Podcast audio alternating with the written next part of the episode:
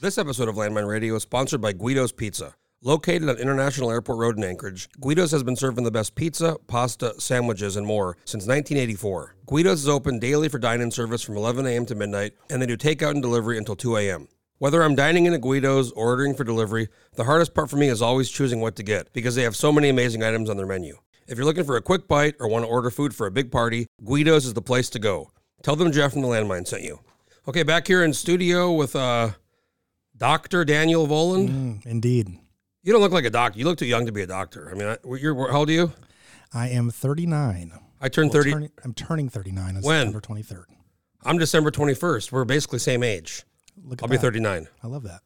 So, okay, you're on the Anchorage Assembly. We're going to talk about that. But you're also an eye doctor, I am. and um, you're you're my eye doctor. I It's true. growing up, my dad was Navy 25 years, so I got in this habit of like every year you get like a physical and you get your eyes examined, and um, and I used to go to this lady here. I didn't really go that much. Korean, I think she was Korean or Chinese. I forget her name, but then I I don't know. I didn't really go for a while. And then I was like, I better get my, my eyes checked, and I go, oh shit, Dr. Daniel Volland. I'm going to go to Ursa Optical. Downtown, baby. So you bought you bought the Ursa. Now the guy you bought it from was also on the assembly, right? He was Dr. Bill Faulkner, just a legend of a guy, um, true gentleman. Um, he was in that location for, I believe, 32, 34 years. Now I just had my dentist on here. It's funny. You're going to be um, there's a few other ones in between, but Dr. Uh, Har, Family First, and we're talking to him about how a lot of people just don't go to the dentist. Um, I feel like a lot of people don't get their eyes checked, It's true. You should have an annual eye exam. and that, that's what growing up. My dad, we used to get the you know the, and that's when I realized when I was quite young that I was colorblind, and I was hoping that would go away. But you've uh, proven to me that I'm still quite colorblind. Sadly, yes. Now, is it true that only kind of men are colorblind? Uh, more frequently, men. Yep. But women women can be, but it's I heard not as not as common. Right. Right. So- can have color deficiency. So when I say colorblind, I think people that's a misnomer. I mean, I see colors. I just can't see the fucking Certain numbers in the shades. circles. Like with you know, it's I'll see like sixty five, and they're like, no, it's twelve, Right. or, or I'll see nothing. Right. So I mean, you still see like, is would there be a way for a colorblind person to put some go- something on to see how everybody like how much different do I see you know than like you? You know, it's difficult because there are some products on the market that purport to allow colorblind people to see um, more shades or hues. Um, how how that's measured objectively, um, uh, you know, I'm, I'm not quite sure. So, are they really seeing what what um, a person who who is not color deficient is seeing? I don't know, but from the react, you know, you watch these YouTube videos, people put these chroma pop glasses on. Oh, they're like crying. Yeah, I've, Yeah. I've seen I've seen those. I think I think some people can have a more extreme case of Right. color color vision problems. Right. So okay, so if, if people don't come in for a long time and they get their eyes checked, um, how often do you see that where it's like, Jesus, you need glasses? Like they've been seeing, they've been just kind of forever seeing, you know, without glasses, and they think that's how I see. But then you put maybe put the glasses on, and they're like, wow, this is great. Yeah, I wouldn't say that happens very often. It's really fun when it does, when I can really improve someone's vision. In fact, I just had um, there was a, an elderly man who who came in and he was seeing 2200 out of his right eye, and I, th- I want to say like 2070, 2080 out of his left eye. What does that mean? So so twenty twenty is like kind of the, the, the ideal, right? Right. So he's he's a, ten times worse than the ideal. Correct. Like could maybe see the big E at the top of the chart. And the reason was he had, had very um, his cataracts were, were very dense and hyper mature. And I referred him for, for, for cataract surgery and he came back seeing 2020 in that eye. And I Oh, think- I wow. think 2030 in the left eye because he had a history of um, amblyopia in the left eye. What's amblyopia? Amblyopia is like a lazy eye. You just can't see out of there. Uh, like a Forest Whitaker. I don't know. If, I don't know Forest Whitaker. I'm not his eye doctor. He has something with like where it kind of droops a little bit. I don't know. Maybe it's not. There's a term for it actually. It starts with a P maybe or Oh, a T. the actor. yes. I'm thinking, is it someone in uh, Alaska politics that I'm not? No, Forest with? Whitaker. The actor. right, the- guy. Yeah, He's got that um, little eye thing. He's got a ptosis thing going. Yeah, on. toast. Yeah. I knew it was something with a P or T. Yeah. What's that about? Um, you know, probably the, the levator muscle of the eyelid is just for whatever reason. Um, No, I read uh, you can get that fixed, but he didn't want. He's like kind of that's his signature. There's surgeries you can do. Yeah, yeah. Maybe it gives him a more uh, dramatic look. That's funny. You're like you think it's like some Alaskan person I'm referring to. You're like I can't. Well, there's so many forests these days. there is. There's Forrest. McDonald. There's Forrest Dunbar. There's Forrest Wolfe. There's Forrest Nabors. I don't know if you're familiar with him. He's like a UA professor guy. He kind of I don't know if I know his political things sometimes. Very, very, uh, one of those free market, very free market guy.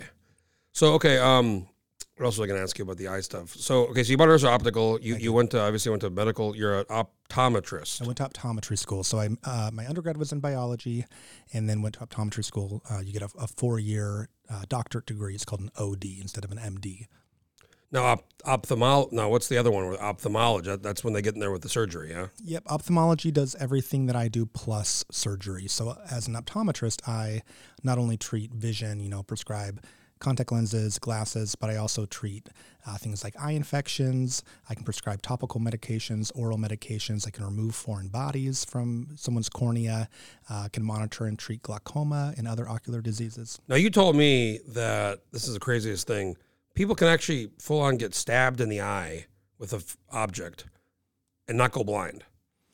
It can happen. It, you know, it depends on on uh, how quickly it's dealt with, um, and you know the the retina stays attached. And that is an example of when I would probably refer to an ophthalmologist. I've seen these like you know things on YouTube or whatever. Somebody gets like really hurt, and then they're like they're like totally with it, and then they you know they get the cert, whatever happens, and they can still see. Which to me is pretty. The eye is pretty. It's What an more- amazing thing, yeah, isn't it? The eye. It is more resilient um, than people give it credit for. You know, the eye is so sensitive. You have thousands of nerve endings in the cornea, right? So when you touch your eye, it can really hurt. Um, but simultaneously, the corneal epithelium is one of the places in the body that repairs itself the quickest. So yeah, the, the eye is pretty resilient. So why did you did you like know you wanted to be an eye doctor when you were younger? Like what did what what the, how'd the eye doctor thing come about? I did a job shadow uh, as part of a, a senior project in high school, and I I job shadowed a pediatrician, which was really fun. I was kind of looking for you know what did I want to do. Um, And you grew up in um, Se- Seattle or Federal Way area, Okay. so kind of half, halfway between Seattle and Tacoma, um, suburb for for both, kind of a bedroom community for both Seattle and Tacoma. Um, but yeah, I did a job shadow for a pediatrician. Realized, okay, maybe I'm interested in the medical field. I knew I, I really like kids and, and working with kids. We see kids in the um, in in my clinic, but I knew I didn't want to exclusively interact just with children all day long. Um, so my mom suggested, well, why don't you job shadow your optometrist? I'm very nearsighted. In fact, in my class, my optometry class of 95 people, I was the the second most nearsighted. Do you have contacts right now? I do, yes. So so well, there's nearsighted and far. What, what is nearsighted? That's Nearsighted means you're sighted for near, so you can see up close, but you have a hard time seeing far away. and farsighted is opposite. Correct. What about? I think I have a slight stigmatism. I believe. What what is what's that about? Yep, astigmatism defocuses your vision no matter where you're looking, far away or up close. It Has to do with the, the curvatures of the cornea and also the shape of the intraocular lens. But if you're not corrected for astigmatism, just makes everything blurry and kind of distorts your uh, your depth perception. Quick quick quick aside here. Is this this surgery now people are getting where they claim like, oh my god, it's amazing. Is that real? I mean, people. I know people that have gotten these. What do they call it? The uh, laser LASIK? Is that? There's a number of surgical options, um, refractive surgical options. You know, there's LASIK, there's PRK, there's refractive lens exchange, where they actually take the, the inner lens out and replace it. Um, you know, for a certain subset of the population who have, you know, who meet certain criteria, those surgeries can be great. There is a risk of side effects like significant dry eye, um, halos, and glare around light. So I don't, I, it's definitely not a one size fits all. But I, you know, in in my, uh, you know, let's see, a little bit over ten years of practicing, um, I've had patients that um, I've referred for surgery at their request who have loved their outcome, and I would say that's probably the majority. Then I've had patients that have said, "Oh, I don't know if this lived up to the hype. I still have a little bit of prescription left over," and so they're not super enthusiastic about the outcome. I've had a handful of patients though who have really struggled with uh, the after effects of dry eye and, and really regretted having it done. So my position, Can you go blind? oh um, yeah, any you know, there's a risk of complications and, and, and really extreme um, complication. I suppose that could happen. I've never had that happen with the patient. Knock on wood. Um, but I think my position as a provider is I don't necessarily recommend refractive surgery, but if somebody's motivated to have it done, I'm going to send them to the best person in town. No, no, no. They can actually do eye implant, like eye transplants, right? They can do corneal transplants. So not the whole eye, Correct. just the part, and that can make somebody see if they can't see. I mean, is that is that possible? Yeah, you know, if somebody has um, like a lot of corneal scarring, for instance, or a degenerative disease like keratoconus, and they replace the cornea, um, yeah, that can restore their vision. Okay. You should probably know this. What's the cornea? That's in the back, right? Is Front it- part of the eye. oh, the front. Cornea Okay. is the front. It's kind of like your front windshield. It's a clear dome um, that uh, essentially bends light to hit the right spot on the back of the eye. That's the retina. So if you replace the cornea, do you change your eye color? Nope, that'd be the iris. So the iris would stay intact.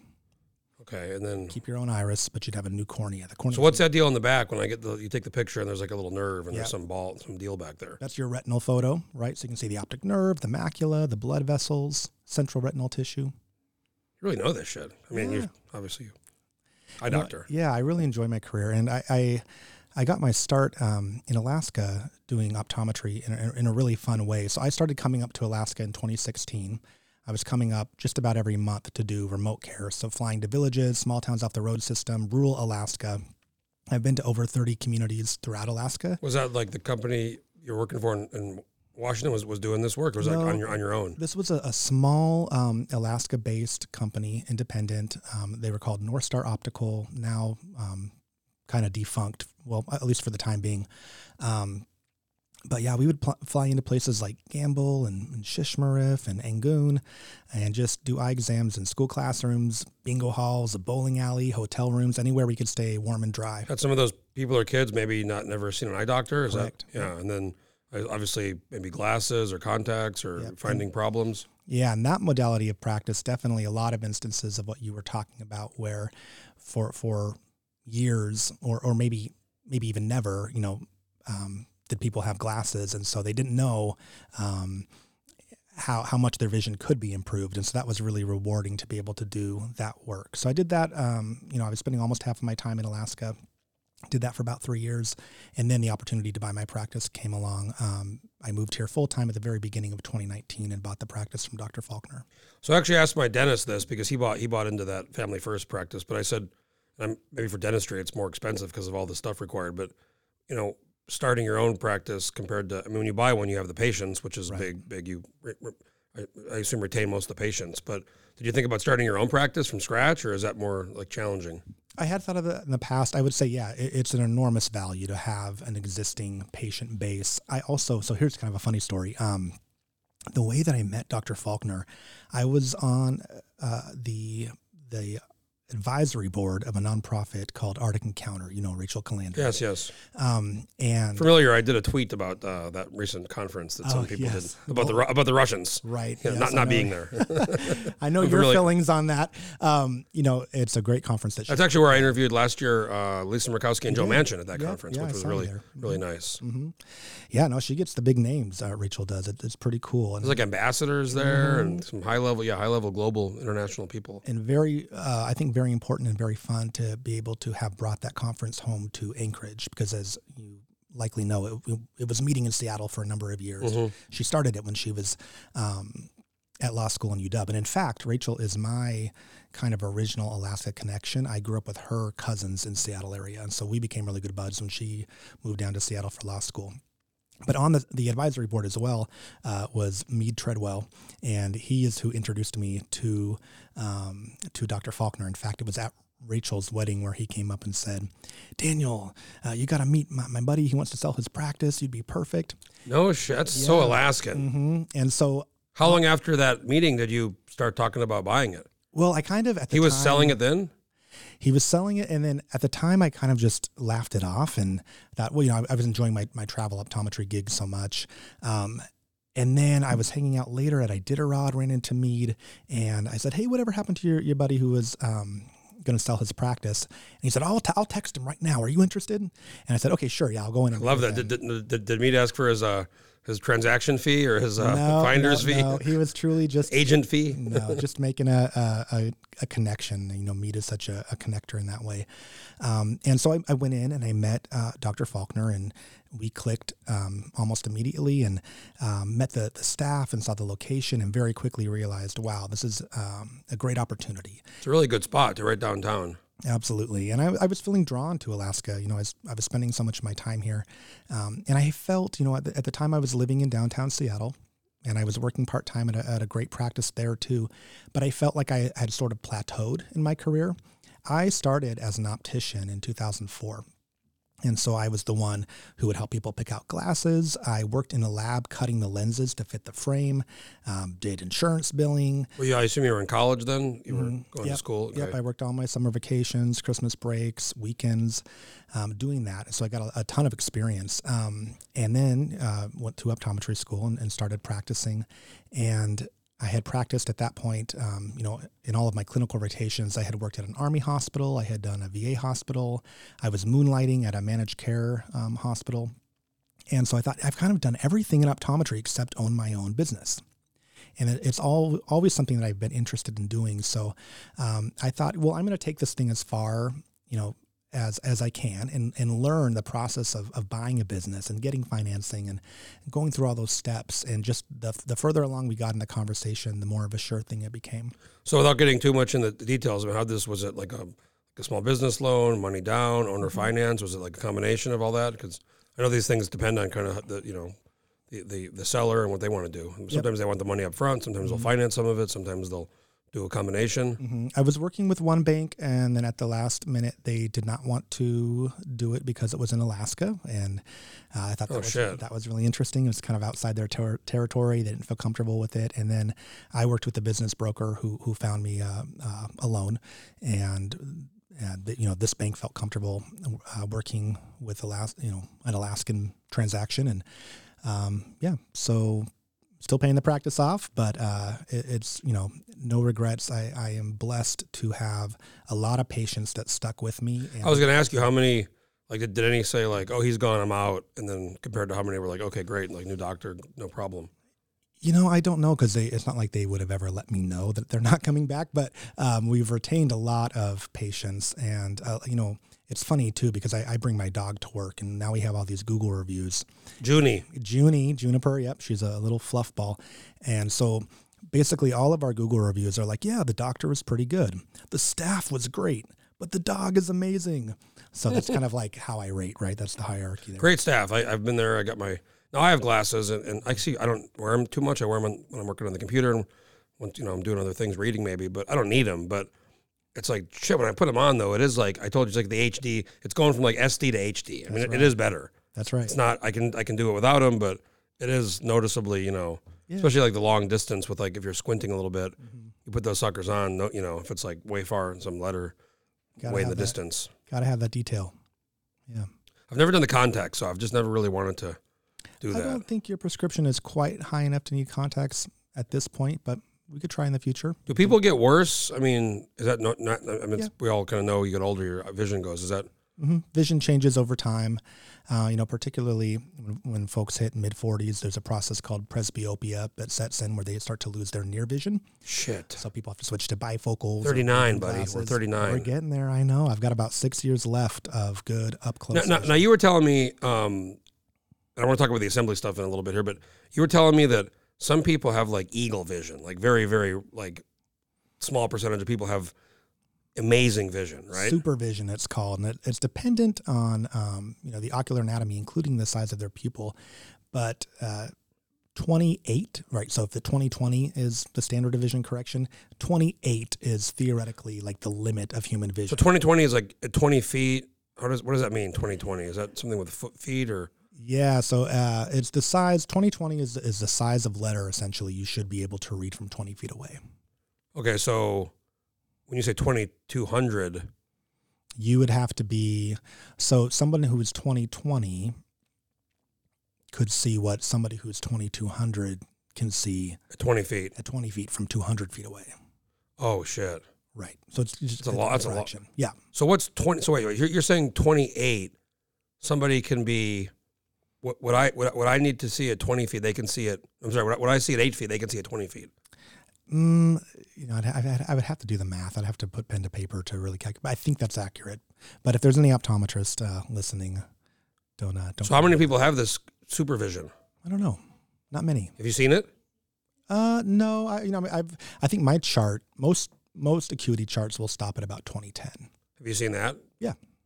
Are you just like, wow, that's Jesus? yeah Did you did you memorize? Congratu- Do you, you check them? Like, did you maybe they memorized it? Right. Do people ever? Because those those are like in the I had a uh, friend. My dad. My dad. Um, had a friend. Their kid was a pilot and and in the Air Force. This is a long time ago. Colorblind. Um, he knew he was colorblind. He memorized the the Ishihara slides. Mm. And then like many, many, many years later, he was a career. They had like a different test, and they were like, "What? What the hell? You're, you know." Yeah, but but at that point, it was like he's he was in. Well, most uh, Are all these like standard? These number? Or do they change them a little bit? there's a standard Snellen chart, and the 2020 line on a standard Snellen chart is TZV-ECL. But most eye doctors will have either digital charts or projector charts that they can change up the. yeah, you got to mix it up. You got to Yeah. Mm-hmm. got to got to watch those those cheaters. Like they have the DMV thing where you put your little your forehead. You know, and it, like Yep. those are probably. I'm guessing they haven't. Pretty standard. They ain't gonna. They ain't gonna. the latest and greatest. I think the, they're probably like 10, 20 year old. yeah. Okay, so you're up here, you're you bought the business, Yep. and then obviously in 2022, you ran, was it 22? You ran for the assembly. Yep. And the special, they created the 12th. hmm That was a deal they did for, they had 11 districts, one single downtown district, and then they created another one, so it's 12. They had 11 members, um, six districts. Sorry, sorry, six, yeah, 11, and then one single district. Uh, the other ones all have two. Yep, and downtown was the was the only what was what was called the downtown district, now called North Anchorage, was the only um, district that only had one assembly member. So that was uh, It was supposed to, as I recall, it was supposed to rotate. right. the, the single member district, but it really never. I mean, it maybe rotated once and then kind of just stayed downtown for a long time. Yep, correct. Um, so yeah, it was interesting. When I uh, bought my business, I wanted to get really involved in the community, and so I joined the Chamber of Commerce, the Young Professionals Group. I got involved in Rotary, um, Alaska World Affairs Council, and I got really, involved with my community council, which is South Addition. Kind of lock you on that top. Were you top forty? I was not top forty. I got Alaska Young Professional. We got. You got one more year, buddy. I know. This is your. This is your year. If anybody's listening and wants to nominate, We need. We need to lock you in here. This is your last. I mean, this sounds like you're. You're. You got the business. You got the assembly. You got the. Ooh, I got it last year. I mean, they must have You been. did. A, it, Congratulations. it must have been a pretty low, you know, year of uh, applicants or something. No. but no, you'd, you'd be. I mean, you've done a lot of stuff, like you said. So you, you definitely. Yeah, I try to get involved, and, and my experience was if you volunteer for something here in Anchorage, be very careful because you will uh, be given more opportunities to volunteer for things. But um, Oh, that's true. Yeah, Yeah. right about that. I, I really I liked getting involved in my community council. I liked learning about, um, you know, capital uh, the capital improvement process. You're a South Addition, right? land use and traffic calming. Yep, South Addition. So you're doing these things. Did you? I mean, was it? Some people do these things because they want to run for office, and then some people do these things, and then they, at some point, decide to run for office. Were you like, kind of like, wanted to run for the assembly, or did you do this stuff, and then at some point, there was this open seat? Did you? People ask you like, how, how did it come about where you wanted to run for the assembly? Uh, uh, it was not on my radar. Um, and in fact, when it was first suggested to me uh, to run, I had to think a, a lot about it. Um, at that point, I, I had been involved for a couple years uh, with my community council. And so I was, you know, going to assembly meetings and watching the process and trying to learn as much as possible. Um, You were you were there at many of the loose ones, the mask mandate stuff. We, we were there, and the yeah. All the stars of David, all the crazy shit that was going on after you know. I think I was standing next to you in the back of the room. oh, when I was assaulted. Not when you were assaulted, but when um, Amy Demboski went into the, Oh, we on the um the room, the the AV room. We, we got that on film actually. I, I, I was live, right. and and we we was it caught her. We we saw her go in there, and that was the whole controversy of cutting the feed. Allegedly, yeah, yeah. It was a very wild night, and when uh, you know We- we- we- we did it live. the plexiglass, and it was just pandemonium. It was really, you know, that was when. So I guess that was a catalyst for me was going to those meetings, and you know, Paxton and I wrote um, um, an op-ed about the vilification of healthcare professionals Mm-hmm. uh, in Anchorage and just how that disturbing that was to me. So myself as a healthcare professional, but also at the time, uh, my, my sister is a, a trauma surgeon, and so she was. Oh, really? Where at? Um, sh- she's in Erie, Pennsylvania, um, and she was treating COVID patients and doing tracheotomies and. Your parents must be kind of proud. A couple couple doctors. Yeah, Do you have any other siblings or Yeah, I do. My little brother is in the Navy. He's an oral surgeon. three doctors? Yep, yep. So Are your parents doctors? they are not. No, they Holy worked. They worked for uh, the phone company for a long time growing up.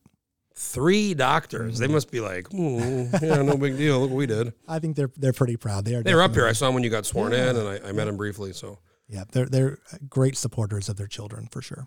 okay, so you're watching these meetings. You're seeing obviously Bronson winning that created the whole rift for the assembly. There's been a lot of back and forth the last couple of years. There was that night. Do you remember when um, a, a bunch of doctors came and they wore their white coats? And I'll just say, like the last place, you know, I'm a weirdo. For most healthcare professionals, the last place they want to be after a long, grueling work shift is coming to assembly Yeah, chambers the to testify. public public meeting. There was that one woman. What was her name? She was from Providence. Very attractive. Mm, um, She wrote. She wrote. She was kind of the face of the whole. Remember? She, I know uh, who you're talking about. Long dark hair. what was her name? Yeah, very very good looking. Hmm. I was I was I noticed that. I'll be honest. I was like, wow, it's Well, a, you good, know, it's a good it's a good face for the for the movement.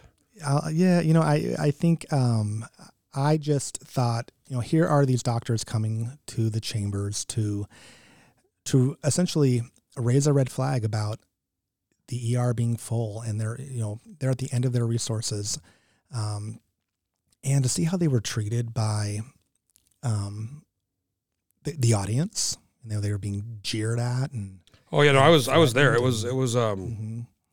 Trying to, I'm trying to look up the name of this doctor. I'll, I'll find it in a second. these are people who are trying to do their job um, and and treat patients and, and protect our city and uh, you know also to see how they were treated by a, a former uh, colleague of mine was just at the time it was pretty sad to watch and so I thought you know it would it maybe would be good to have a healthcare professional on on the body who could maybe weigh in on some of this stuff um, and then let's see what else. Oh, we were talking about, um, you know, why I wanted to run, you know, in addition to my community council stuff.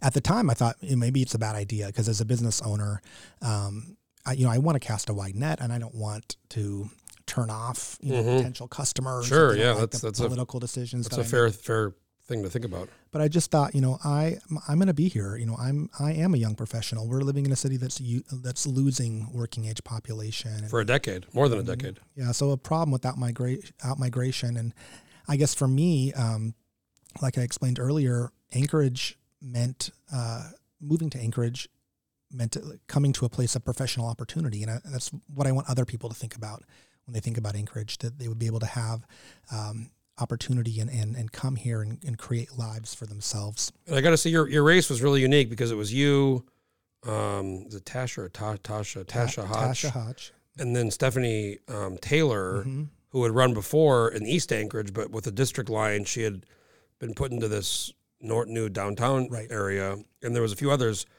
But a lot of people, including myself, I said, "Wait a minute! Like, if you have um, Tasha's kind of progressive Mhm. person, Stephanie obviously was a conservative, and then you were you were in there as kind of, I'd say, kind of maybe more, maybe not as progressive as Tasha, but you guys were probably going for the same votes. And a lot of us thought, wow, this could be like, you know, this could be a weird situation where it's a plurality vote. And if Stephanie pe- pe- peels off 40% or, for, you know, she could win. Yeah. And, and I think that was a concern for a lot of folks. And you ended up winning, but that did kind of, that almost, I mean, that was close. I forget that. What were the numbers? I mean, Stephanie got second, right? And um, Stephanie got second, and I want to say there was like a three percent difference. it was, it was, it was not a big margin. It was close for a very progressive district. And the thing about Tash, which I I love to to I mean Allison, my former she used to do the soccer, my friend, she pointed out, and I forgot about it, but she's so good at remembering stuff. That fucking mailer where she's like, "I will plow the streets myself." This is before the snow poc- the snow situation we had last. Remember that mailer? I do. And we, we, we revived it. We were like, "Where's she at?" You know, like Yeah, you they're, know- they are not plowing the roads. It- it- Where's Tasha? I think that was a misstep of her campaign for sure, um, and and a little bit comical. I will say, I just saw Tasha at the Spenard Community Council. She's working for Alyse Galvin now, Yeah, she's done it. I've seen her in Juneau a lot during session. Yeah. so she's still super involved. She cares a lot about her community, um, and I think her and I uh, ran really clean campaigns against each other. So I think uh, Rob, uh, Taylor, Rob, Robin Taylor, Robin Phillips was in there too. Robin Phillips was in there. Yep, so th- I like Robin. Uh, your buddy Rob Forbes was in there. Um, Yeah, he kind of came out hot and then kind of finished kind of cold. He really didn't didn't. I mean, I think he didn't get very many votes. Um, but like like if Robin wouldn't have been in there, Phillips, I don't know what she got, but that could have been if it was just you. If it would have been just you, Stephanie, and Tasha, because the other ones got some percentages too, and it was very close, like we said. So, Yep, that I mean, could how, how worried were you? I mean, I've been in races before where I've run, I've not won, but I've like, you, you worry about like why why are the, why are these people doing this? You know, it's it's going to screw it up. How worried was I? You know, this was it was my time running, or my first time running for office, and I just felt kind of honored that um, I had people supporting me, and you know whether that was elected officials um, supporting me. There was some some folks who wrote an op-ed. Um, supporting my campaign, which I felt really grateful for, and uh, or if, you know just my friends. Um, it was humbling. It was definitely a new experience in door knocking. It was a weird election because it was a special June summer election for the seat, and it was, you know, obviously low, pe- harder to get people to engage in the summertime. it was nice that I got to go door knocking in the summer because Mm-hmm. normally if, you, if you're campaigning for assembly, you're, it, it's the winter time. Um, but yeah, it, it was definitely a low turnout. And one of the confusing things uh, during that same time was the the race for Don Young's seat. Yes, with like yeah, 50 special- different candidates. Mhm. And so I would door knock and say, "Hey, did you fill your ballot out?" And people are like, "Oh yeah, there was 50 people on it." It's like, "No, not that ballot, the other one." I remember that. Yeah, those were those were overlapping. Yep.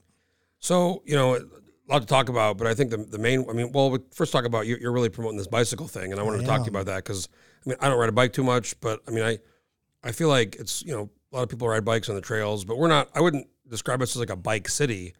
I would say we're not. Um, but- but you- not. yeah. you- there's like this new pilot thing you guys have done with a bike Mm-hmm. lane.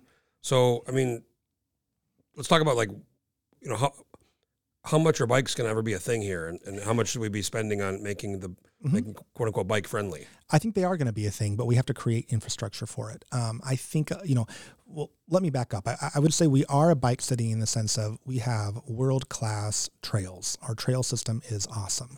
Um, but once you get off the trail onto the road, it's a different story.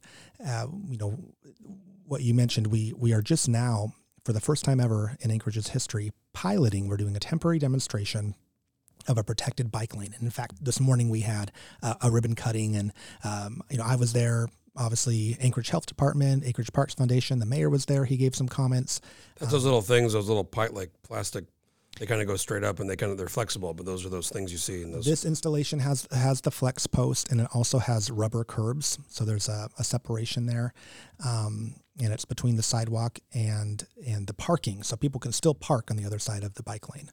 Um, but yeah, you know, I think it's we- we're we need to try new things. Anchorage is a city that is largely um, it is designed around cars, not people. And my whole thing is transportation choice, right? I don't think it's bikes versus cars. I drive, um, and I also ride a bike.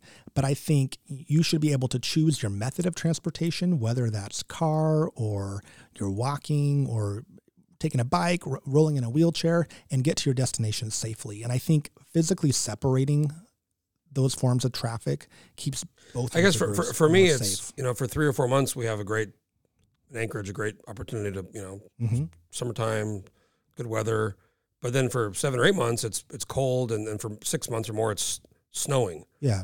And I know people do there's a fat tire. Those people still. But that's kind of like a specific hardcore group of people. I mean, I, I don't think many people are going to bike into work in the wintertime.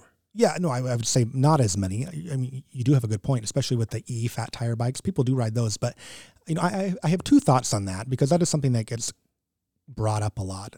Um, you know, well, what about winter maintenance? We could never have a protected bike lane, and there are uh, winter cities that have protected bike lanes who maintain them in the winter. Europe, I'm guessing. Not just Europe, uh, Canada. Um, you know, uh, Montreal has protected bike lanes. Minneapolis has protected bike lanes. Chicago has protected bike lanes. Um, so there's North American cities as well. Um, it's an investment for sure. Um, but one idea that I'm trying to socialize. In fact, I just went to a complete street seminar. It was a two day seminar, and I was the only elected official there. But there was a lot of folks from DOT and from Here? Muni, traffic. Yep, it was here in Anchorage, um, and I, I, I talked about this idea. You know, uh, one idea that I want to socialize is that we could potentially have seasonal bike lanes. So recently, um, we just passed an ordinance that I co-sponsored along with um, Anna Brawley and Karen Bronga, my colleagues on the assembly. And it defined in code for the first time protected bike lane. And I made sure to put language in there that protected bike lanes could be permanent or they could be seasonal, um, you know, temporary or, or even seasonal. And so, what if we had summer bike lanes? It's almost like those uh, summer speed bump things that they take they take out. They they put them there in the summer and then they take them out in the winter. And, you know those like you know those uh, speed bump things. So, you know, bike to work day, okay, summer bike lanes are open for, for the season. And then in the winter, that you, you you maybe take out the barriers or not, but that becomes the place where snow is stored instead of on top of the sidewalk. I mean, we've all seen those. Well, that's what I wanted to get into next was was what the fuck happened last year with the snow. I mean, I know yeah, it snowed a lot. Right. Okay, we can acknowledge it snowed a lot. But we're we're living in a city that was not once but twice America's choice for the fucking Winter Olympics in mm-hmm. 92 and 94, 94 and 92 and 94. We live in a winter city. I mean, I, what happened? I mean, I, uh, unacceptable, you know, the, the, the snow. I mean, it, and it wasn't just like a few weeks. It was mm-hmm. basically the whole winter. Yeah. Like we had to, the snow had to melt for, for it to get resolved in a lot of places. No, it, it, it was it was really bad, and it was bad to the point where. Uh, so I'm co-chair of the health policy committee, and I, you know, after that happened, I dedicated an entire health policy committee meeting to uh, snow removal and the effect on public health, um, and you know, particularly people who have mobility disabilities or are visually impaired, and how What if you can't get out of your driveway to go to the doctor? Yep, can't get your prescriptions. Can't get, we? Uh, there was a story I heard of a person who couldn't get to dialysis. Um, so it, it, it's a an accessibility issue. It's a, a huge ADA issue too because they had to cancel AnchorRIDES uh, there for a little bit. Um, so it it wasn't good. How long were schools closed for? Ten days, nine, nine or ten days. Yeah, I don't recall, but it, too long. And I, I, I will, I'll just say, you know, it, it- it was really interesting timing wise because in the lead up to budget season, um, the assembly made it a priority. In fact, we we increased. Um, well, first of all, colleagues came forward in a work session. They said, "Okay, we want to bring forward a, bu- a budget amendment to increase the budget for snow removal from streets for five hundred thousand dollars." And then in that work session, we kind of looked around and said, well, what about sidewalks? We hear all the time from our constituents about sidewalks. And so we said, okay, um, we're going to do a million dollars and specifically streets and sidewalks, snow removal.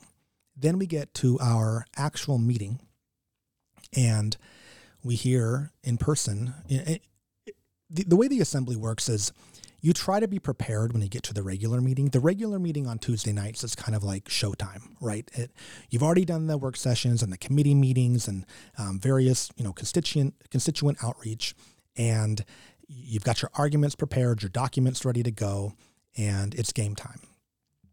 What you really don't like doing is having to make decisions on the fly and make the sausage in real I mean, time. that, that's similar in Juneau when stuff gets to the floor, the House or Senate floor. It should be all done by then, but then you have sometimes people try to try to you know try to get loose on the fly and start to introduce stuff that should have been done in the committee.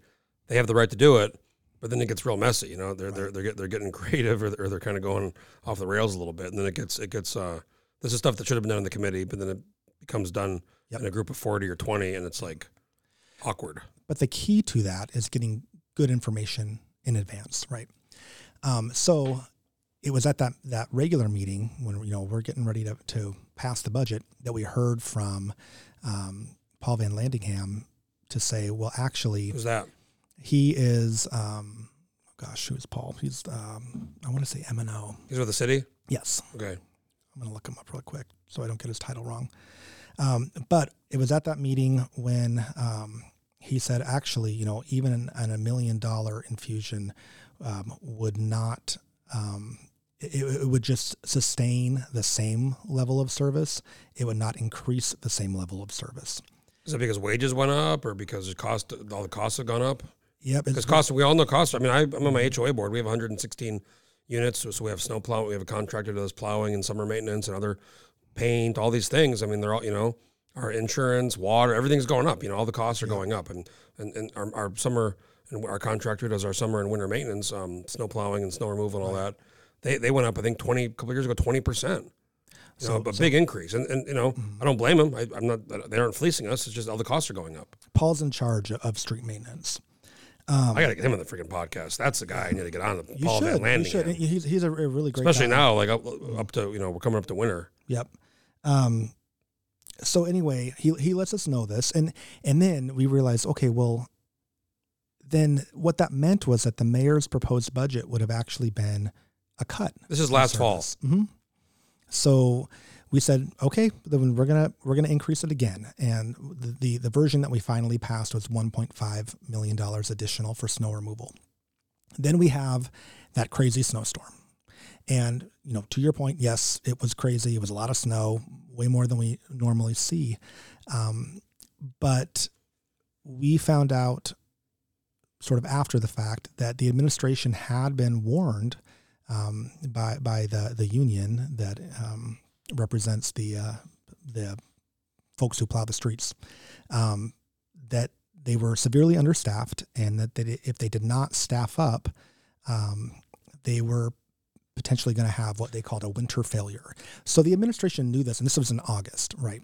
Well, I know I know several of the people went to the state, like the airport. Yep. Because the salaries were higher. Yep. Way higher. Yep. And we're just seeing, I mean, it, it's a big issue. Workforce issues are a national problem, but they're, they're really uh, acute right now in Anchorage. And so, yes, um, folks who went and worked for the airport, um, found other jobs because they weren't being competitively cons- compensated. Um, you know, we're seeing, uh, 36% vacancy in the health department right now. Um, we, you know, we, they had so, such a shortage in uh, the controller's office where we had to contract out for people to do the accounting. Um, so that's one of the big issues facing the I mean, the state too. They're having this payroll thing right now. They're they're contracting out payroll. They're paying actually a lot more than they pay people, but they can't find people. So there's this whole issue with potentially people not getting paid. Yeah, They pay their attorneys more. So we've had attorneys leave the municipality and go work for the state.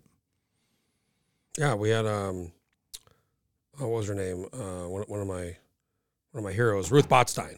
Mm. She was over there. No, she's with the ACLU, but she was with the state. Then she got the Dunleavy thing, but she was with the city for a while, Mhm. and then she left. Um, even great during- lawyer. even during so there's like the the, the pay right which is important everyone wants to make um, decent wages so they can afford to live but then there's also uh, i think workplace culture and um, benefits you know one of the interesting things is during that crazy winter storm there was this big dust up over whether uh, people need to come to work in person municipal employees needed to commute through all of that crazy Well, that, that well, that was the whole. That was where Demboski went off on uh, Rochelle Alger. right That was about that top, and Demboski wanted these people to show up, and it, it was like, okay, there's a discussion about like in person or not, but it's like when you can't get on the fucking roads. right You know, we did. We actually did a satire.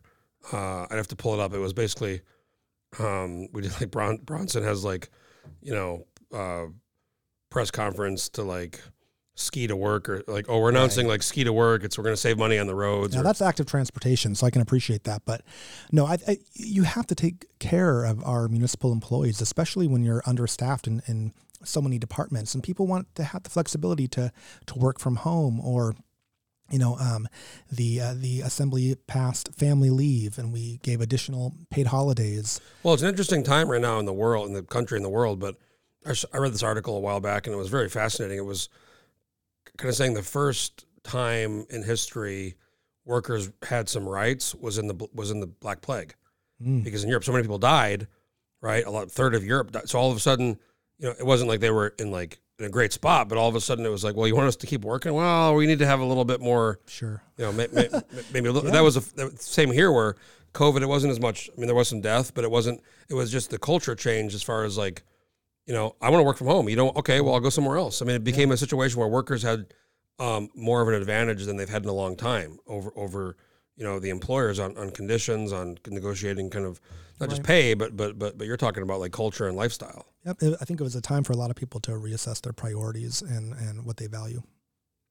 So getting back to the snow, um, this happened, and and there was a a kind of pretty popular Reddit post that went kind of, and I don't know who it was from, but it described. I mean, it was Demboski was like describing this as muni manager, saying, "Yeah, you know, this is could be a problem, but uh, eh, you know, we'll see." I mean, it was almost kind of like the the the, the plan was like, "Well, hope it doesn't fucking snow," Mm. and then it's and then it snowed a Right. lot. Right, and we weren't prepared, and that to me is poor leadership. I mean, I got to the point where I was calling because I was so. I mean, I live here, and I, I was so frustrated.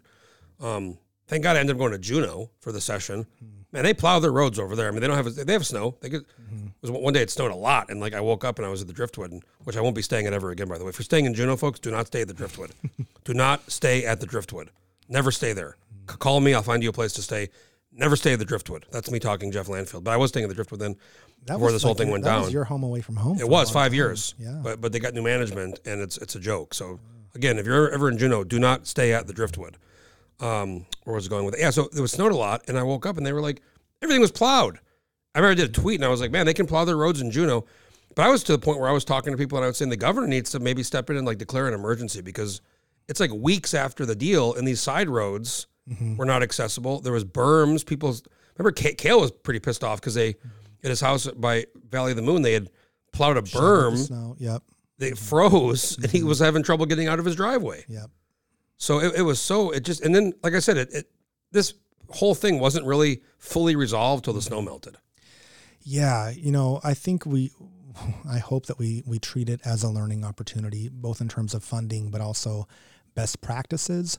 Um, we, myself and member Zaletel, did bring forward an item that that um, my colleagues uh, approved. So we funded a long range transportation policy plan that will specifically look at parking management, right of way management, best practices in snow removal from streets and sidewalks. I mean, even over here, and this Tudor might be a state road, so I don't, I don't know the uh, uh, people don't. I think people for, don't understand sometimes. There's state roads and city roads, and there's kind of an overlap on like you know Right. who does what. But um, the snow got piled up so high here. When you were trying to get out of the parking lot, you could not see hmm if cars were coming. You couldn't see So, around. Yep. so you had to like you know, like sneak out, kind of like hope nobody was coming, and then kind of like get to the point where you could glance enough to see if there was cars coming. And there was a couple times where I was, oh shit, I had to like reverse yeah. because there was there was so so much. That's a big safety. I, mean, I wonder if there's ever a way to measure like how many accidents. It'd be difficult, I think, but there's.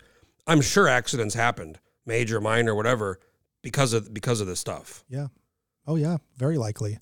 And then all, all those pictures of you know people in their wheelchairs having to go out in the middle of the road because they can't use the sidewalks, and it was just it was very messy, very bad. Um, fireweed is another road that I, I heard a lot of um, complaints about because there's I think like four different schools on, on that road, and that's uh Well, there, there, there was that article. a DOT. There was that deal where kids were going to school and they were basically walking in the street because they couldn't walk. There was no sidewalk. Yep. And they were getting off the bus and they were just like walking. We did a little article. We went out there. Me and uh, Kale went out there and we filmed kind of just a quick little, you know, three minute story about it. And we, I mean, it was like just if you don't have a four wheel drive, you were not getting through some of these side streets and just seeing people kind of walking in the streets and Yeah. walking up on huge snow berms to try to cross the street and having to walk down. I mean, it was Yeah. it was kind of chaos. I guess my two hopes are number one that that study that we funded could could really help us improve uh, the way that we do things, and and number two that we realize, hey, you know, we need to fund snow removal. We- We're a winter city.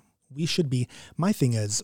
We should be setting the best practice. Other cities like Buffalo, New York, they should be looking to Anchorage, Alaska. to Well, it's the how we do opposite because I mean I remember hearing people say, you know, Buffalo gets a lot of snow, lake effect snow, and they, they plow their streets. yeah, it is the opposite, and that's They are they are really well plowed. Mm-hmm. Um, so last thing I want to talk about, we've been going for a while, but um, this is a little bit related, but the homelessness problem, which I've Mm-hmm.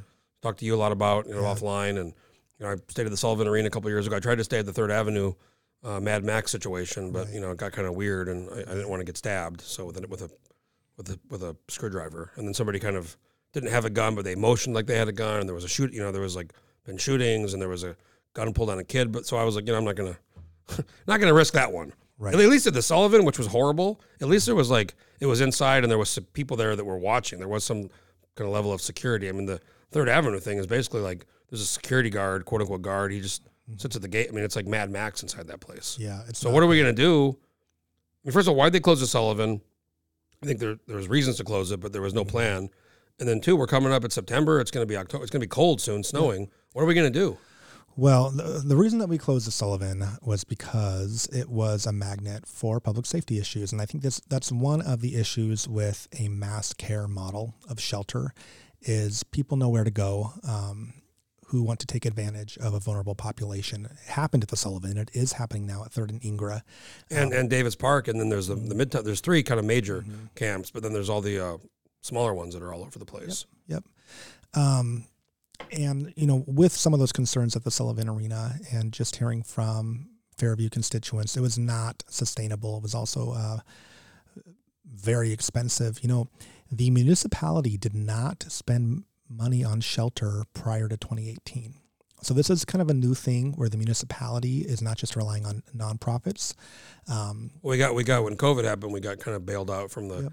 um, the Fed, FEMA, I guess, was the FEMA money, and then that was how they opened the how they- how they ended up opening the Sullivan. And I'm not saying the Sullivan was a good answer, but it was not. I stayed there. It was Right. pretty fucking horrible. It reached a point where um, the assembly had to bring in third party oversight because things were not um, being run the way that they should have. I mean, there was drug dealing in the parking lot at Sullivan Arena. A lady died on the steps. A lady in a wheelchair. I mean, it was just not. When I, when I went in there, the first thing I saw was in 2021. First thing I, I saw was like kind of people were kind of scurrying to the back outside where the porta the porta potties were.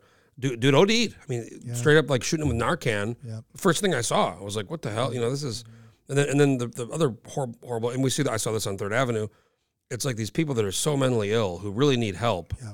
Who are, we've just kind of said, "Well, just put them on the streets," and you know, it's it's it's bad for them, but it's it's bad for the other other people too who don't know how to deal with that, and it, it's but it's really bad for those people that are suffering Right. from severe mental illness. we just convened um, felix rivera and i um, helped convene a behavioral health summit and we, we had a great turnout um, leaders from the state were there um, various elected officials and we had a conversation about you know anchorage is treading water right now when it comes to behavioral health response we don't have enough treatment beds uh, the assembly did um, fund uh, part of the uh, providence is bringing online soon their crisis stabilization center um, we, we also, it remains a priority of the Assembly to have 24 7 implementation of the mobile crisis team and the mobile intervention team.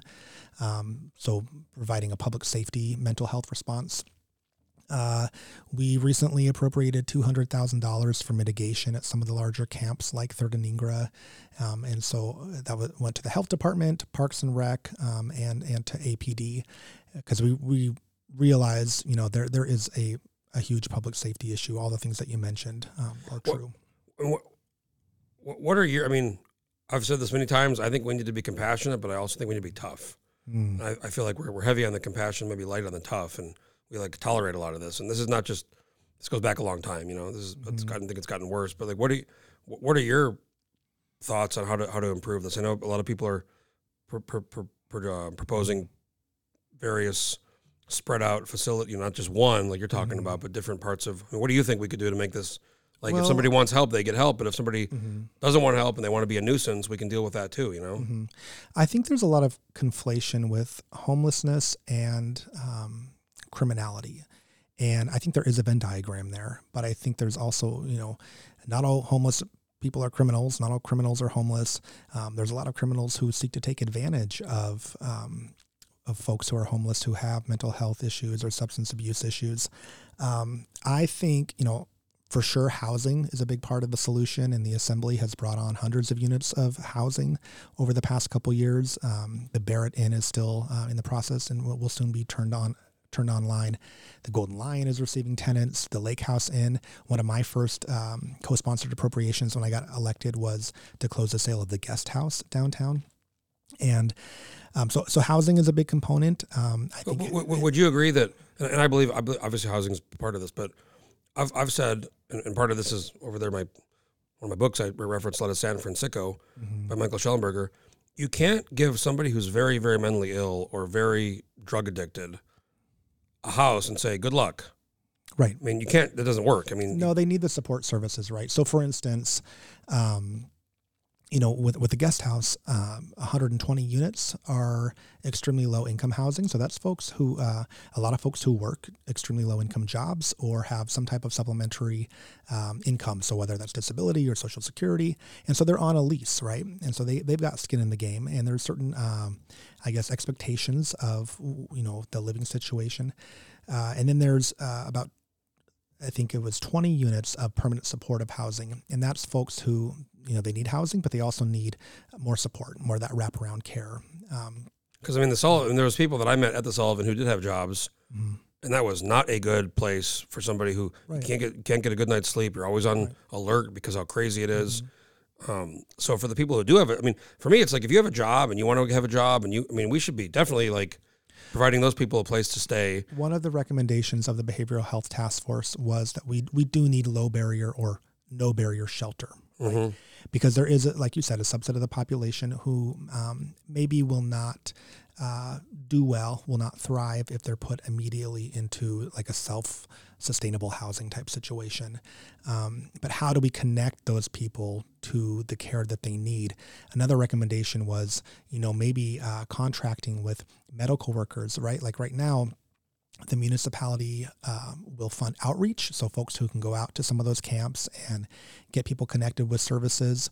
Um, but what if we had um, medical providers going in there and doing tele- telemedicine and making sure people stay on their medications um, or, or, or doing that type of triage and then uh, transportation too? I mean, it's so hard, even as somebody, you know, I recently had a sinus issue and I I'm a healthcare provider and it was such a long wait list for me to get in and get seen by anybody. There's so many providers who aren't accepting new patients and you really have to be able you have to have a I guess you know the ability to to be your own healthcare advocate. And there's a lot of people. I mean, if you're houseless and you don't have trans, your own transportation, how are you going to even get? Oh yeah, no, it's it's it's um, even when I was at the a few weeks ago on the Third Avenue, I tried. I went down to the you know car, um, Bean, Brother Francis Beans, and there's been a whole new development of tents down there on that. It's Karluk, um, Mhm. and I talked to some of the people that I recognize from video we did a couple years back. But like, I went to the Brother Francis just checking what it was like, and if I could get a bed, no. Come back at eight in the morning. right. Can I get some food? No. Um, but this one guy was a really nice guy. Like, was staying there, and t- said if you go over to Tudor, that they could maybe get you in. You know, tell tell them, Mhm. give my name, whatever. And I said, how do I get there? hmm I'm just trying to figure out like if I was a person who really and oh, you can walk. Mm-hmm. That's a long walk from downtown. I mean, that was especially if even for like an able-bodied person, that's like a few miles. It's like probably three or four miles. Right. Uh, you asked about emergency winter shelter. The health department's taking the lead on that right now. I was going to ask, are you are you worried about winter? I'm actually encouraged uh, because they put out an RFI to hotels who, you know, to see who would be interested in, um, like we did last year with the Aviator and the Alex Hotel and, and some others.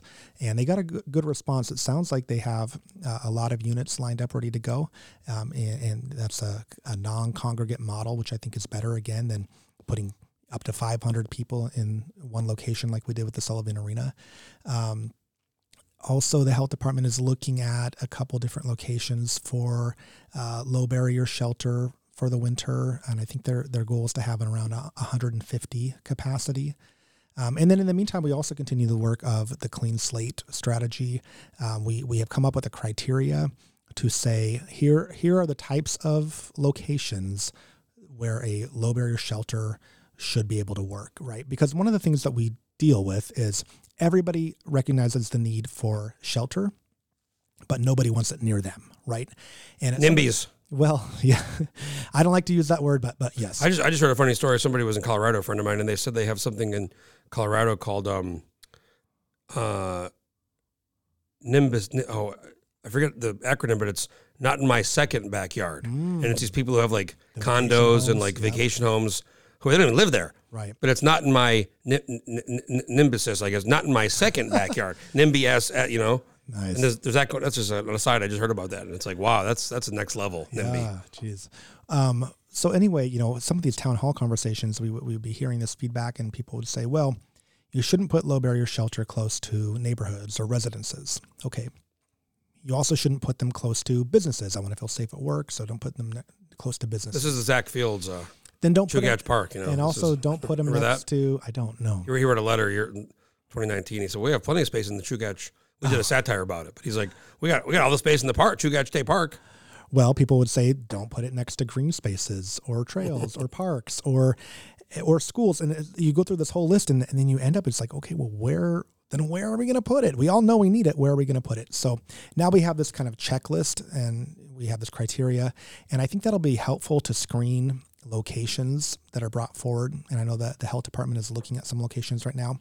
We can screen them through this criteria which will allow us to say, okay, no, this is not a good candidate because of XYZ.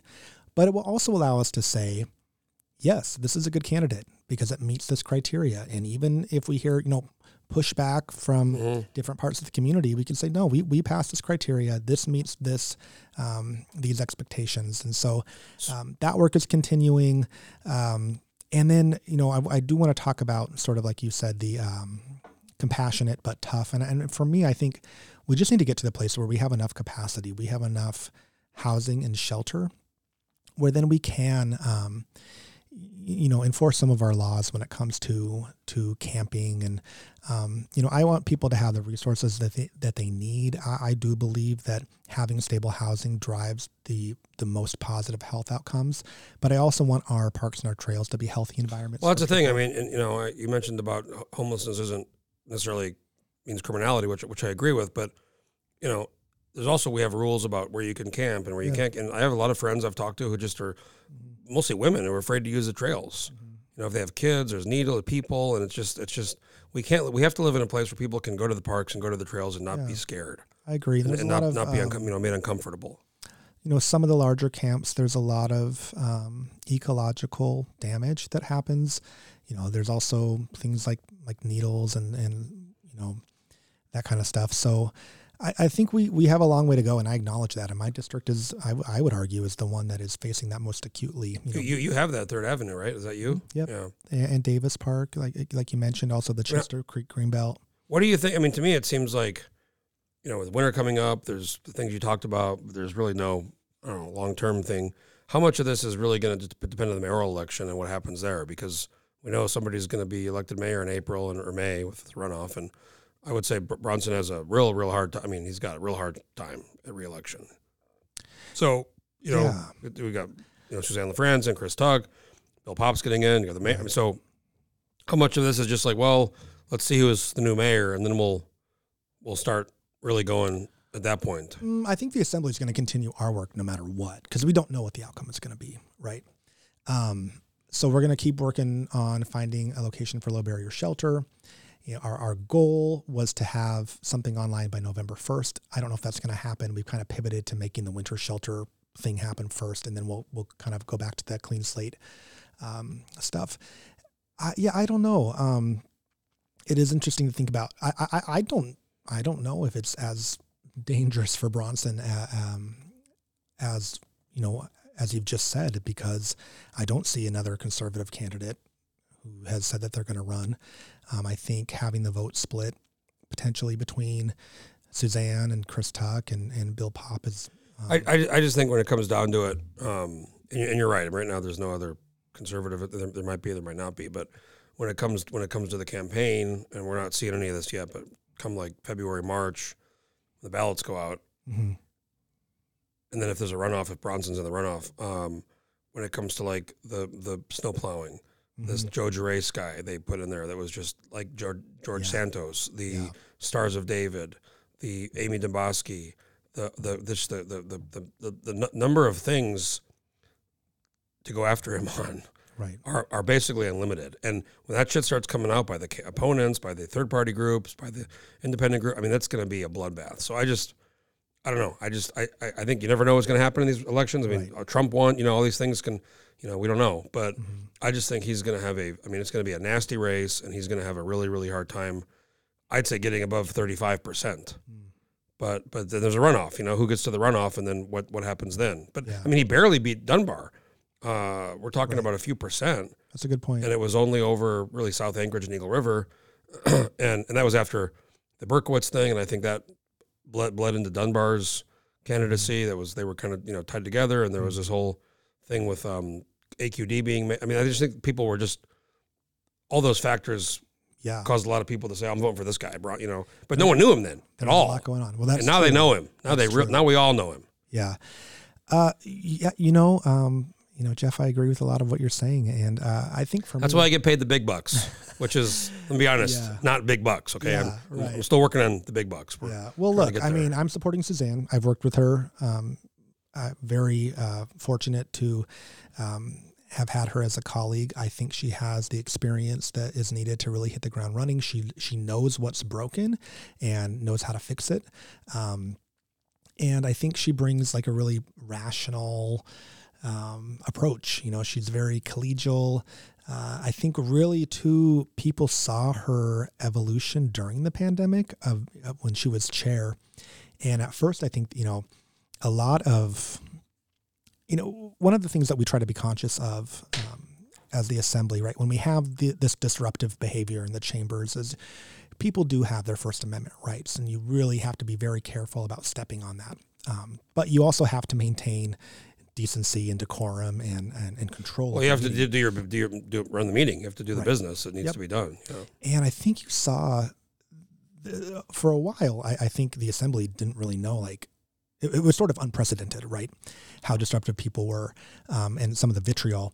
But you you saw Suzanne make this shift where she started uh, like when people were raising um, superfluous Robert's rules of order motions, right? Um, you know, somebody would say, "Well, point of order," and she's and then she would ask the question, and she would say, "Okay, well, what rule do you believe has been broken?" Yeah, I remember that. Yeah. And it just it threw people off their guard, and through it all, she just stayed very measured. Um, but I think she really grew in strength and and um, I, mean, I, I, I can see that. I, I do feel like at some at some point she was maybe a bit timid and just did, didn't. con- I mean, obviously it's hard to control that kind of thing. But um, you know, I remember talking to Dick Traini, and, and we had an interview a couple of years ago, and y- you know, when he was chair, he wouldn't put up with anything. Like even Elvi too. Elvi would not put up with that shit. And and we saw it's kind of starting with. Let's go back a long time when Rivera, Felix was chair, and they were like letting people like lay down, and, and you know, it was just really. And uh, they started to kind of lose that. But that but that was kind of the progressive more pro- pro- progressive protesters, and then then it got to the other side where it was these other people that were you know, the Save Anchorage types that were just, I mean, cr- causing a. T- and then but then it got to be everybody was causing problems, right. and I mean, it seems to be a lot better now. It's actually a little more boring. The meetings are normal. That's that's the joke, right? Is uh, let's make Anchorage boring again. I think Chris Constant has been have been saying that. Yeah. So no, I, you know, I, I think um, all that to say, I think uh, Suzanne's a really strong leader, and has had, you know, she's she's storm tested, going through all of that process, and she just knows how how the municipality should function. She got relationships in all the different departments.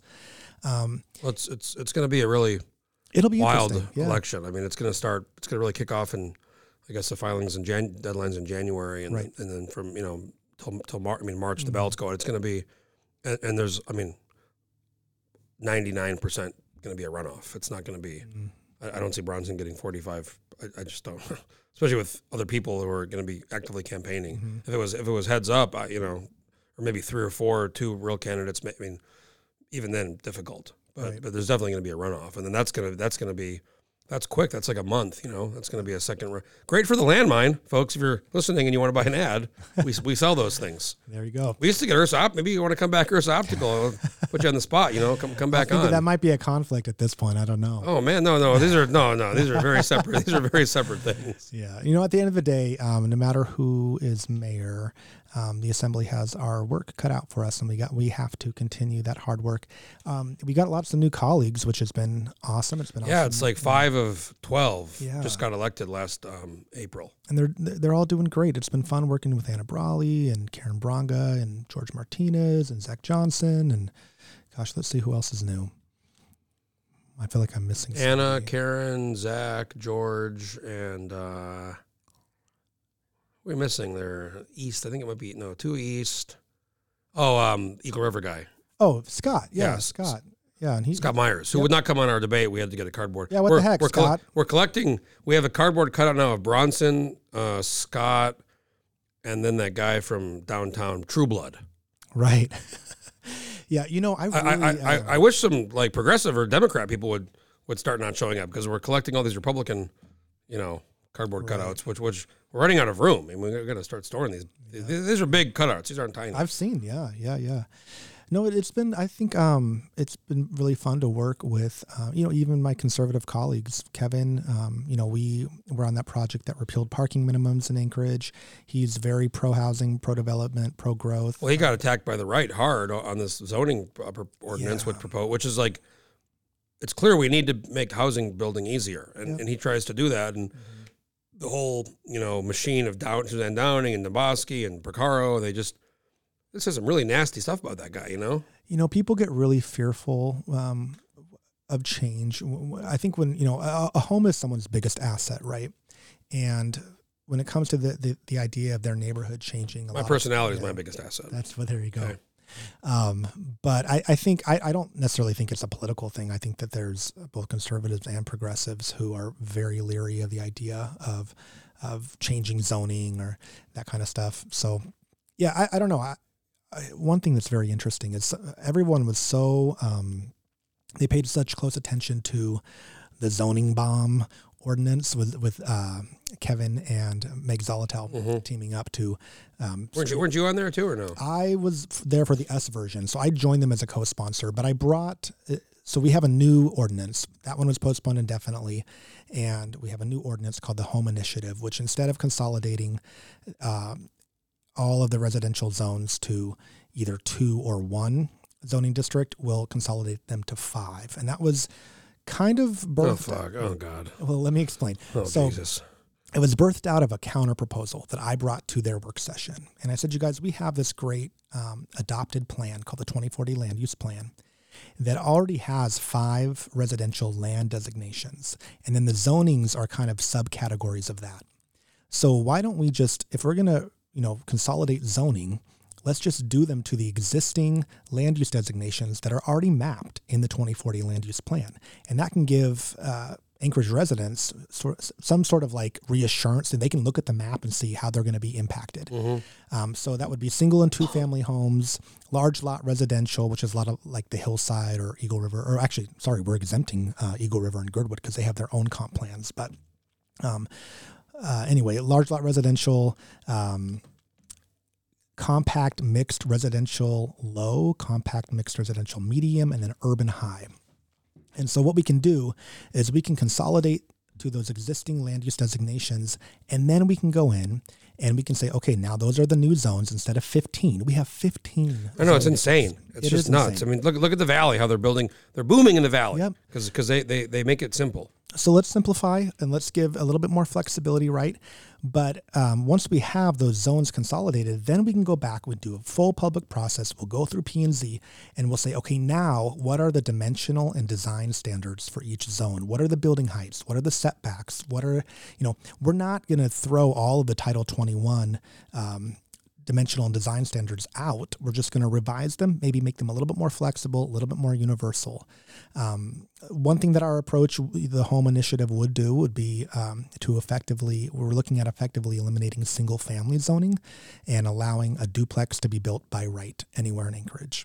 I myself live in a, uh, in a duplex in South Addition. I think you were uh, renting renting part of that out. I saw a post recently. Yep. You Yep. find, find a renter? I did. I found, uh, well, Did you have like 50 people apply in like two days? I'm guessing. You or- know, I, I didn't. I, I think I had, I had like four or five people reach out. I found uh, there's a young married couple that are moving here from from New York, and he's going to be clerking for one of the judges. So they signed a year lease. And because I live in a duplex in a really uh, cute little neighborhood, um, three young professionals, you know, myself and, and these two new tenants, um, will be able to live in a desirable neighborhood close to downtown, close to our work. And so for me, I would love to see more small multifamily. Um, I'm also working on an ordinance right now with Randy Sulte, Kevin Cross to make it easier to permit and build triplex and fourplex to treat them more in line with how we treat single family and duplex. Yeah, I mean that's what we talked. Kevin was on the podcast a while back, and it was like once you get to after duplex, it gets real difficult. You've got to do an on-site all traffic anything bigger circulation, than threeplex makes it-. Yeah, And then he was talking about some example of like they had this triplex. I think it was a triplex or fourplex, or I forget the specifics, but they made him. They made the. It wasn't him. It was a builder he knew, but they made him spend like all this money, like huge money, like half a million bucks or something, on like a road and like all this, uh, like redoing the road. And then like a year later, like they tore up the entire fucking road. And redid it, They redid it. You know, like what is that? it's pretty frustrating. And who pays that? You know, who pays for that? The people who are buying the house right. or living in the house. And how can Anchorage be a, a good business partner when it comes to building housing? You know, we uh, the ADN just published an article yesterday about how Alaska just saw just saw its biggest increase ever in rental rates, seven percent, and in Anchorage it was five percent. So rental rates are going up. Um, housing stock is, is short. We- We are in a housing crisis, and so I think we do need to take some bold policy actions and involve the community in that process. Um, but the time to, to act really is now because if we want to be a place that attracts young working professionals or um, families to, to live here in Anchorage, um, they have to be able to afford housing. And that's also directly related to everything that we were talking about with homelessness. Well, like I said, the valley, the valleys figured that out because like half the houses last year in the Mm-hmm. whole state, fifty-two percent were built in the built in the Mat-Su Valley. Now, what I don't want to do is throw the safety baby out with the overregulation bathwater. So I'm glad that Anchorage has our strong building codes. You know, when it comes to life and safety, um, as part of that uh, that triplex, fourplex ordinance. We've had really robust conversations, a working group involving the planning department, building officials, um, some local developers, uh, fire inspectors, traffic department. Um, and so uh, the, the fire inspectors are kind of helping us understand um, you know, sprinklers and like what what type of sprinklers would would maybe still um, provide the, the fire safety needed but be less expensive, that kind of stuff. So it, it's been um, great conversations that we've been having. I'm excited to see that that legislation move forward. Well, it's been great talking to you, Dr. Dan. We've Thank you, covered a lot of topics here. Last question, yes or no? Knik Arm Bridge, go. No, Oh, shit. Oh, my God. we'll talk about that one next time. That sounds good. That's, I'm, a, I'm a big, as you know, I'm a big, I do know. I'm, yes. I'm the Knik Arm Bridge guy. uh-huh. So, folks, if you're listening, come. Actually, it's bizarre. I got somebody in Seattle start. I, they must have read something I wrote, or he's been pitching me this TA. I don't know whatever number. This huge, like, massive, um, not bold, um, dumpster.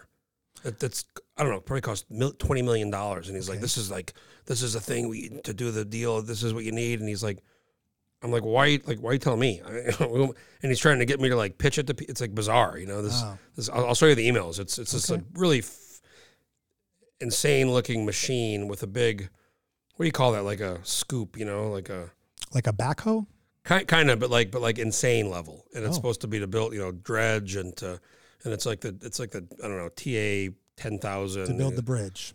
Oh yeah. So Hmm. he's he's he's like emailing me, and I'm kind of like, dude, you're talking to like I'm not. The, Yeah. I'm, I ain't the guy. I don't think you want to be sucker? importing those Seattle ideas up here. Okay, well, next time we'll talk about the bridge. Dr. Daniel Volland, uh, Anchorage Assembly member and owner of Ursa Optical. If you have a, folks, I'm not getting paid for this, but if, not if, if, this is not sponsored. if, if, you, if, you, if, you, if, you, if you have any eye problems, if your eyes are hurting, you need a checkup, you know, if you're worried about your color vision, I mean, you need to go see Dr. Dan at Ursa mm-hmm. Optical. That's where I go. That's where I get my glasses. I'm very pleased with Ursa Optical, downtown Anchorage, great location. How, how'd I do? How'd I, I do? Appreciate that. Not getting paid. You- no, actually, actually. I'm paying you. Make it very clear. Nobody's paying anybody. I pay you for my as, for a, my as a client for my yes. exam and my glasses. I got to Yeah, that's true. And, and by the way, I got a second pair last time I was there. You did. A little bit, basically the same thing, but now I got my backup pair, which I love In that. case you break one. Yep. So, not getting paid, not yet, right? Right. No. Okay, Dr. Dan, thanks again for coming on. Great, great conversation. We talked about a lot of good topics and uh, really enjoyed that. We're Yeah, um, appreciate the opportunity. we have a nice day here, so we'll get some, getting some of the day left. Yeah. You have a great day, Dr. Dan. We'll, we'll talk to you next time. Cool. Sounds good. Folks, if you have an idea for a podcast or want to do a podcast, uh, get hold of me or stay tuned for the next one. Landmine